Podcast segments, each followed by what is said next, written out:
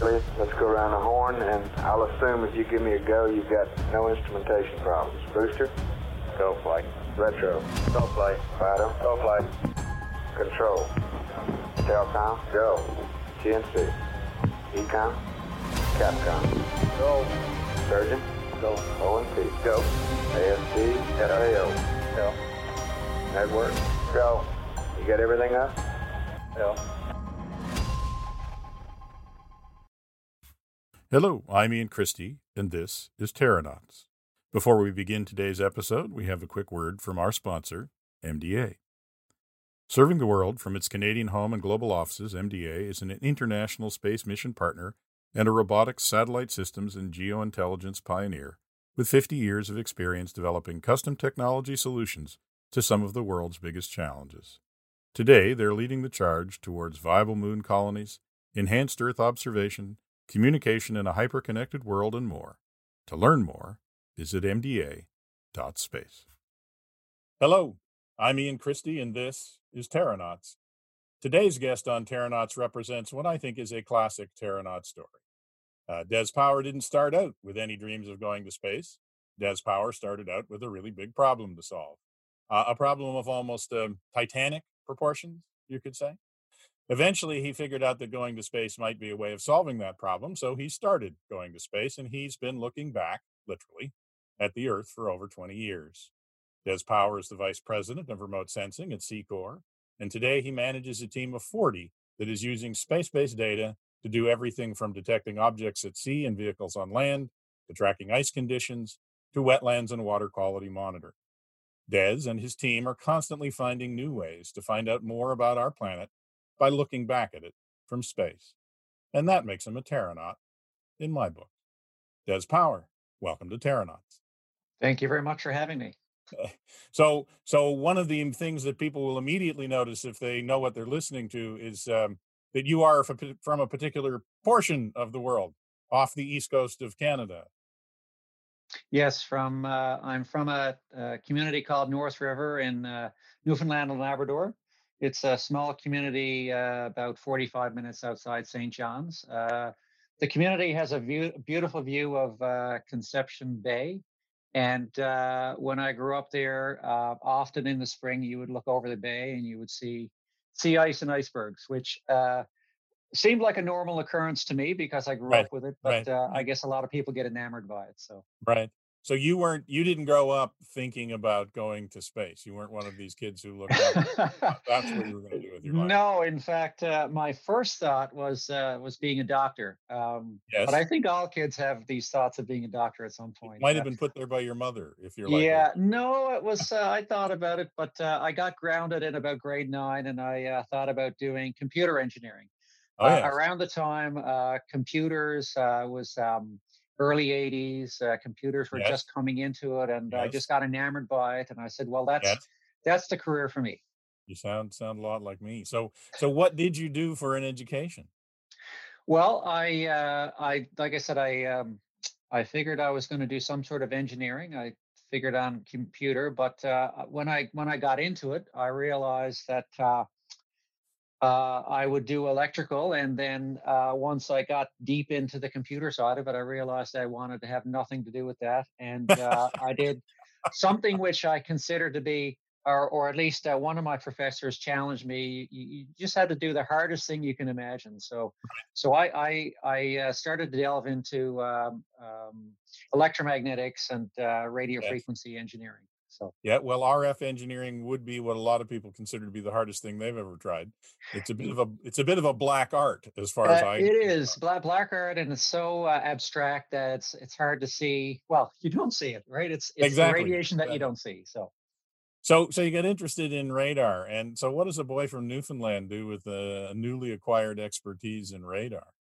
Well, well, you know, we're we're lucky here. Um, I uh, work in the city of St. John's, and we're very lucky because we there, there's a, a, critical mass of radar expertise here, and yes. and there's a good reason for that. Um, yes. uh, St. John's, uh, in particular on the East Coast, is a pretty foggy place. In fact, uh, yes. the Grand Banks is uh, perhaps the uh, the foggiest place on Earth. Okay. As a consequence to that, you need radar to be able to see. Uh, Yes. Visible electromagnetic energy doesn't penetrate through clouds and fog, No. uh, but microwaves do. So microwaves are very useful in being able to see in the dark and in Right. the fog. And and I alluded to to the you know the problem of titanic proportions at the beginning. There there really is a problem off the coast of Newfoundland. Um, there are rather large icebergs that if you're steaming through foggy seas, you don't get to see. Right. Yeah, that's right. In fact, well, you can see them these days. You you can. Um, back in the Titanic years, though, um, radar hadn't been invented. Yeah. As a consequence, um, you know, you had lookouts to see uh, what was coming, and they just didn't see it soon enough. Right. So, uh, had had the technology been available, um, the Titanic could easily have averted disaster. Uh, unfortunately, they came well before the time of the radar. Um, Right. you know what? Uh, radars uh, are um, mandated on every uh, maritime vessel Right. uh, of a certain size, and uh, Right. and in spite of that, vessels still uh, run into each other, and uh, Really. at times do run into icebergs. But Well, it's but it's, guess it's a rare occurrence now. Yeah, so so it's a rare occurrence if if you're in a vessel that's moving and can avoid an iceberg, but but um, Newfoundlanders have a bit of an acquaintance with a different kind of seagoing vessel. Um, you know, really for the last it must be almost 50 years now, uh, Newfoundland has had a very vibrant offshore oil and gas industry. Uh, Um, yeah, in fact, when I was in high school, it was uh, it was starting to take off. Um, yeah, when I was in uh, uh, Hibernia, uh, which is the the first operational uh, oil field to, to operate in the presence of uh, right. sea ice and icebergs. Um, that was discovered when I was uh, was in high school, and Yes. uh, I I was also that was also something I was thinking of I should consider. Um, but eventually, like I said, I got into electrical engineering. But it's it's it's a big thing here to um, consider on that uh, when they did discover Hibernia, Yes. there was no platforms out there that they were operating in the presence of these big Right. icebergs. So, Right. so how do you Right. design a structure to Right. be able to uh, withstand the impact of of uh, rather large icebergs? It's a very Yes. very difficult Yes. problem. In, in, on the foggiest place on the planet. Right. exactly, Yeah, exactly. uh, So, seems like a sensible thing to me to do. So, so you ended up using your expertise in radar to essentially help with that that problem with how to detect icebergs in the offshore. Was that really where you got your start? right. So I my my first job uh, was and my current job. Uh, my first job was with this uh, organization called C-CORE. Uh, we were Right. established in '75 to look at um, issues with respect to uh, offshore oil and gas development. Um, and so we, we, one of our groups is remote sensing. We we focused a lot on radar. Uh, back when we were first formed, we looked a lot at terrestrial radar, like ma- ma- marine radar, like uh, the types that are on vessels.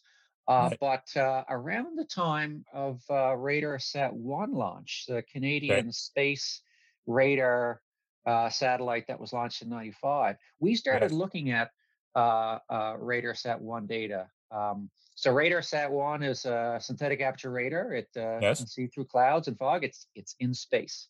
Yes. So uh, we thought um, that the that that radar sat could be useful for detecting icebergs. Um, uh, it was well known that it could detect vessels, but uh, but we wanted to look at the iceberg Right. problem because Right. we we we uh, the, the the first line of defense on a platform that's producing in the presence of ice yes. is the radar system. The further Yes. away you can see that ice and that iceberg, the Right. the more you can do about it. The more you can Right. like the, you, you and icebergs are towed away. In fact, so so the further away you know that they're coming, the more you can do to prevent uh, uh, problems. and people might not realize, but you can actually see icebergs that might be a problem off the coast of Newfoundland, like a long time before uh, before they show up, because these these things are birthed off like the the coast of Greenland or something, right?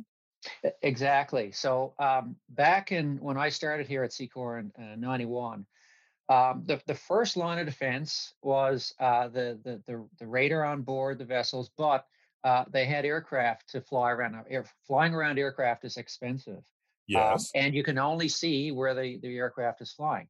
yes. So we imagined a situation where uh, you could uh, you could use satellites to see much further afield uh, to where the icebergs are born. Um, back in radar sat 1 day, so the late 90s and early 2000s, um, we tried to use RadarSat to uh, to look for where the icebergs were calving up in Greenland. They, they calve in Greenland. They they make their way around the Greenland Peninsula, then come down the Davis Strait and and uh, uh, Baffin Bay area, and finally make their way into the Labrador Sea, uh, right. where they where they where they reach us. But it takes a couple of years for that to happen. Um, because um, over the the couple of years, it the, the it freezes up in the winter and they stop yes. moving, and in the spring sure. they, they start moving. So that's sure. why that's why we only see icebergs in the spring mm-hmm. because mm. uh, the the the sea ice is melting finally, and yes. the icebergs break free and they uh, they make their way down down our way. So that now you know the naive among us would think that an iceberg's a pretty big thing, shouldn't be a problem to um, to see it. Except of course it's it's in the middle of a bunch of other ice, right? That's right, and and confounding that is the fact that um, icebergs are a different kind of ice. It's uh, compacted ah. snow, so the radar reflectivity of of uh, uh, icebergs are not the same as a ship. So so you may have you may have a huge iceberg that's uh, 10 times the size of a ship and yes. its radar reflectivity is still lower because of the fact that it's oh. made of this compacted snow and not of metal. If right, it was a huge right. metal berg, well, that would be a real sure, problem. metal reflects radar waves, yeah, right? That, that, that's right. So, so that's and and because of the difference between iceberg ice and, and sea ice. Sea ice is actually formed from seawater uh, when seawater cools down. Um, okay. So, so sea fact, ice is frozen. Sea ice is frozen water, but icebergs are compacted snow. Correct. So, so, so fact, they look they, different. On the- they, they look different. Yes, uh, they look different from a radar reflectivity point of view because um, because the freshwater nature of icebergs, the uh, the radiation actually penetrates really deep inside the oh. berg, and you can see internal it's it's hard to be able to pick it all apart, but you could actually see some internal structure mm. uh, in the in the uh, in the radar reflections and just by nature of the fact that there's there's various interfaces. Did we know this in 1995? Is this is this, um, this all stuff that you've you've learned since you started doing this? Well, we we it's one of these things where you speculate, yeah. um, and yeah. uh, but you don't have the means to be able to prove it. Right. Um, I, uh, in, in, fact, the technology is only becoming um, mature enough to be able to say that, hey, you know, that that the, the microwave energy that penetrates into an iceberg, you may actually see the bottom part of the iceberg, the bottom right. part that that uh, is is down way way below the water surface. Really? Um, yeah, because it's snow. It's it's fresh water, so right. it may oh. penetrate very deeply. Well, well, um, as we all know, seven eighths of the iceberg is below the surface, right? Yes, and in fact, uh, so there is some some radiation that does bounce off the bottom of the berg. Most of it, of the bergs that come down our way, uh, because by the time they hit us, they're they're actively melting. Uh, yes. There's a there's a, a, a, layer of water on the surface, and we know that uh, quite a bit of the energy is actually from the surface of the berg, and, and but some oh. does penetrate in. It, it's it's fascinating, actually, r- really fascinating, because um, if you look at uh, a radar image, a high resolution radar image of a yes. vessel, you can see the structure of the vessel, and you can right. you can pick out, yeah, I know that vessel is this. Yeah, yeah. Not so easy to do in an iceberg. You can so, see structure and yeah. it becomes very interesting to try and guess what it is. We'll get back to the conversation with Des in just a sec, but first, a word from our sponsor.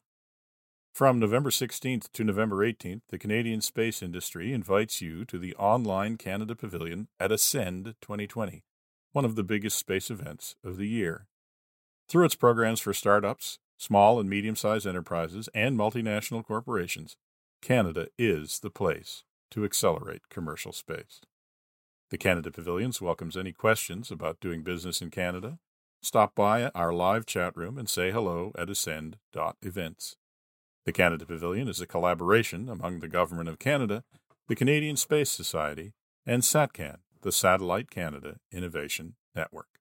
And now, back to the show or what was the resolution of a RadarSat one image? How how you know how finely could you resolve things?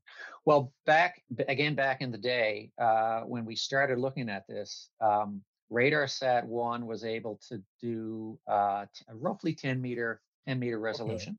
Well, that, Uh, that's still pro- plenty of pic, plenty of pixels on a on It, it is plenty size. of pixels. The issue, of course, is the uh, the footprint was not very big. So Mm. so you could have this Oh, okay. this tiny footprint. Uh, if you wanted to cover the entire Grand Banks with these little 50 by 50 meter, sorry, 50 by 50 kilometer uh, Right. uh, postage stamps, it would Yes. take you uh, months and months and months to cover it all. In fact, Oh. probably years, just because of the area.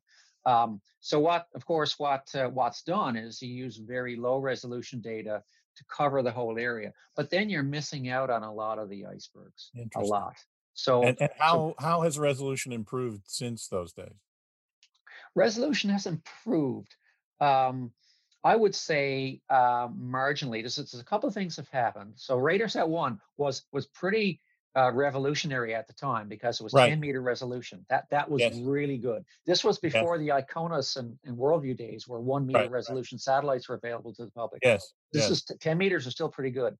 But the Yeah. de facto standard was 50, 100 meter pixels just to be able to see, say, a, a 300 to 500 kilometer section, Okay, just to cover okay. a larger. Sure. It was So only one do a- satellite. You could do one low resolution sweep, or you could do a whole bunch of little high resolution sort of stuff. Right, exactly. But now what has changed, and this is this is this is huge for monitoring, is there's so many satellites up there that Yeah. you can cover the Grand Banks. In fact, uh, I remember back in it's interesting, we were always complaining that we'd only get an image here and an image there from RadarSat, RadarSat. one. Yes. Um, uh, Sentinel, a European Space Agency launched the Sentinel satellite series. There was two satellites, um, Right. and uh, and all of a sudden, uh, we went from a couple of images a week to 50 images a week over this one area, and we were like, "Oh my goodness, what are we going to do?" Right? We, we we got what we asked for, and Yeah, yeah. and now now, so that was uh, the entire Grand Bank, say in a week. Um, Right. RadarSat Constellation mission, which was just launched in Yes. uh, June of last year.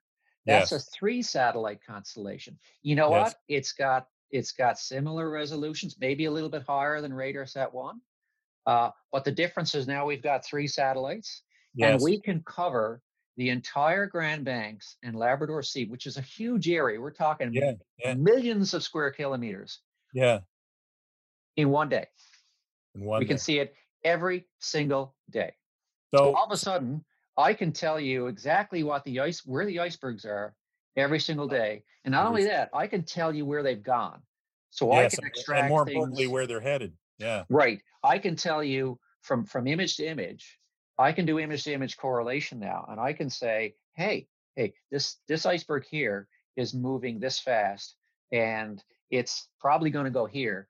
The way you know the way weather forecasts are, persistence is is important in weather forecasting. Well, Yeah. in forecasting iceberg movement, persistence is also very important. I would if I was if I was on board one of those rigs, um, I would want you to be very persistent, Des. well, what, what I mean by persistence is if if you know where you're going, so Yeah. if you know where you came from, you know where you're going to, right? I mean, That's but you that's know, the key. part of what I'm getting at is is you know that must be a really different world for the folks who are out on those those rigs. This this must be this must be the removal of what what probably was in you know in the springtime months a bit of a preoccupation for people who were doing that for a living. Oh, it's it's a preoccupation, and uh, think about this: during the foggiest times of the year, which is in the spring, the springtime, Spring? right? uh, when the icebergs are here, Yeah. um, it could be so foggy that you cannot take off in an aircraft to do air patrol. Right, That is a problem. right. That is a that is a desperate problem that uh, the satellites solve because they Wow. don't have to take off. No, They're there, no, and and- and yeah, and the nice thing about uh, RadarSat Constellation mission is the data is already programmed. So Right. you don't have to say you don't have to call up the space agency and say, "Hey, can you program me this satellite Yeah, image yeah, for this yeah. afternoon?" You don't do that. It's it's all done for you, and Wow. and it's all laid out there. It's it's extremely convenient for situational awareness. So So so, how- I would sorry, go ahead, uh, Ian. No, I was just going to say, how different is that than the day you walked into the CSA or, or figuratively or literally and said, I want to find icebergs with your satellite? Like, like It, it's you know, so it's so different. It's it's. Um, I would say that back in the uh, late '90s, uh, RadarSat one for for icebergs was an academic exercise. right, Uh, now it's critically important. It has gone in 25 years to uh, being a curiosity right, to being so critically important. The Right. International Ice Patrol, by the way, the International Ice Patrol is the organization that was formed after the Titanic disaster. They are now transitioning with our help yes, to, from their aircraft to to satellites. wow, Um, and and RadarSat Constellation mission is is uh, helping them. Uh, the European satellites that I mentioned, Sentinel One, that's helping as well. So So- so so they are slowly transitioning. Uh, they're they're conservative organization, right? Uh, like Right. like all safety yeah, yeah, yeah, organizations would be, but they're transitioning to satellites. They're integrating more and more, and that So- is a huge deal. So, were you one of the first people who realized that we could use satellites this way? Were you literally one of the first people who walked into the Canadian Space Agency and said, "Let's go looking for icebergs"? I, I- I would like to say that. Um, I'm really proud of the team here. Um, Yeah. But but I but what I can say is uh, over the um, almost 30 years that I've been here, Yeah, um, I I and my team have done a lot to show how icebergs can be can be seen by RadarSat by sat- satellites and Yes. various and various applications for them. We we we look for them for safety. yes, We also look for them for tourism. Right, One of our one of our uh, uh, one of my employees here imagined to, to us aloud. You know what? It'd Yeah. be great. We we look we we look uh, for the oil and gas companies uh, Yeah. for icebergs. What if we use the same satellites to uh, to to tell the tourists where they can look for icebergs? where they can find them. The, the But- difference is we're looking offshore Yeah, for the oil and gas industry. We're looking onshore for uh, for the tourists. Right. But it's So- not that much different when you're seeing it from space. It's just No, it's not. It's the same thing. It's just that you're looking Right. in a little different area. So, so I guess what I'm getting at though is how different the world is in this. In you know, you've been living in the world of of finding icebergs for 35 years.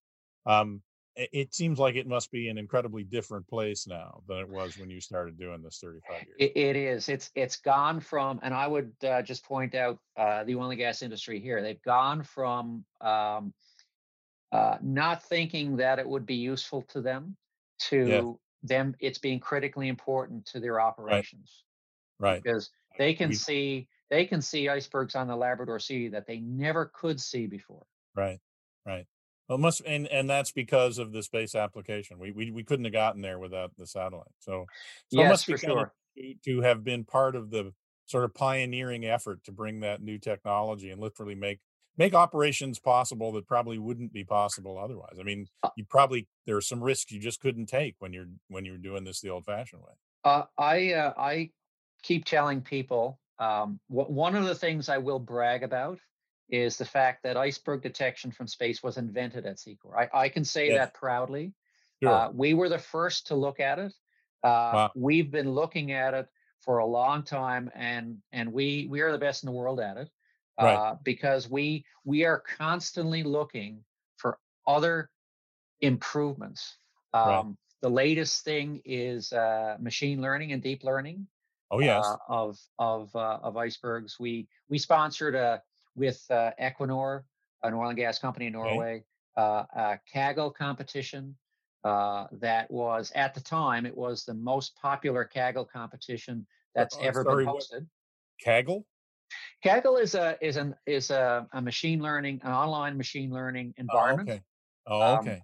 and and the Kaggle is owned by Google, but but Kaggle uh, Okay, they host course it is. competitions, Yeah. uh, it, machine learning competitions, and and and ours was one of the was the most popular. We Yeah, had uh, three 3,300 teams working on the problem for us, Wow. and and that that that was a huge innovation for us. So so we're we we've been we've been uh, looking at this um, ever since the machine learning aspects. It's it's it's very very cool. it, it's really i mean i, I want to talk about what you're doing with with uh, radars um, data now, but I just think it must be fascinating to have. You probably have, you know, um, younger folks who who join C-CORE who say uh, synthetic aperture radar. That's the thing that we use to detect icebergs with, right? and, and and you know and literally that even wasn't one of the applications we thought we were going to use it for but now it's so commonplace that people probably don't even realize that wasn't wasn't what it was invented to do. Well if you look locally here in the province this tourism thing that i mentioned there's a website called icebergfinder.com yeah so yeah. whenever i tell people hey you know what? We're the people behind icebergfinder.com then they're like oh yeah okay yeah yeah yeah. So so that's uh, not that's so a bit of brand recognition there not so much of an academic exercise anymore. Yeah, exactly, exactly. So, so what else can you do with synthetic aperture radar besides finding icebergs? Yes? Well, uh, one of the things that we learned very quickly uh, with with iceberg monitoring, it took us a long time to operationalize it and, and make it as a yes. service, but yes. it only lasts for four months of the year. Right. So, well, so if you hired a bunch of people to do that, what are they going to do for the rest of the year? Right? We're talking about the true seasonal employees. Yeah, you need another right? seasonal industry in Newfoundland. Yeah. Right. So uh, we looked at um, being the curious bunch we are. We wanted to look at other things besides icebergs. Uh, we know ice really well. Uh, yes. Sea ice is a big thing for us. Okay. Uh, a good example is in 2004, there was a huge flood in Badger, Newfoundland. Um, okay. What happened was the, the river froze up it jammed. Uh, it yes. flooded a town called Badger, and yes. uh, it was in the wintertime. So the next day, the uh, everything froze over. So the entire oh community oh, was frozen no. in ice. Oh my! It was goodness. it was terrible. So not only was it flooded, which is bad enough. Yes, it, but it then, froze. so cow. everything was frozen for, for months before before it thawed really? out. So the provincial government came to us, uh, the Water Resources Division, and said, guys, can can you use satellites to to monitor river ice? Right. So we know uh, we we can't happen. do it effectively. The river is too long. It's too dangerous to to be right. uh, uh, flying helicopters along the river all the time and, right. expensive. Right. How about satellites? Uh, yeah. we have been monitoring uh, rivers in Newfoundland, Alberta, Northwest Territories, the Yukon, right, right, ever since 2004. Really? Because it became uh, another critically important um, application of uh, of satellites to, to monitor so river when you find what, what might be a potential problem, then there's intervention somebody can take to yeah, exactly.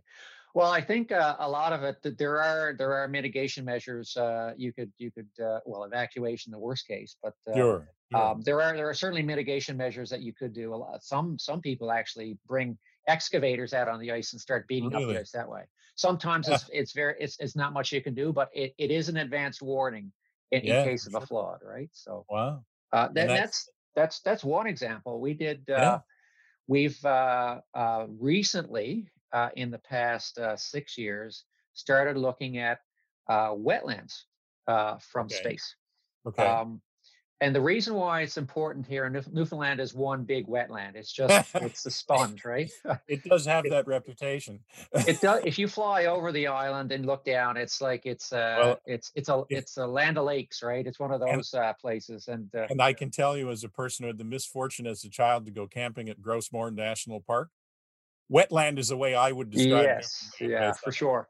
And so uh, one of the one of the issues here on the island was the fact that uh, we had no wetlands inventory. Wetlands are critically important. Uh, understanding them for development purposes, you start okay. paving over a wetland, and all of a sudden you get a problem because wetlands are sponges. Uh, and if yes, you pave over yes. a wetland, you end yes. up creating problems for the municipality. So, so we have created uh, Newfoundland and Labrador's first wetlands inventory, complete wetlands inventory, I might add. A lot of wow. the wetlands inventory are spotty. They're they're done manually by by yes. people going out yes. in the field. But we've created a, a, a reasonably high resolution uh, wetlands inventory map from satellites.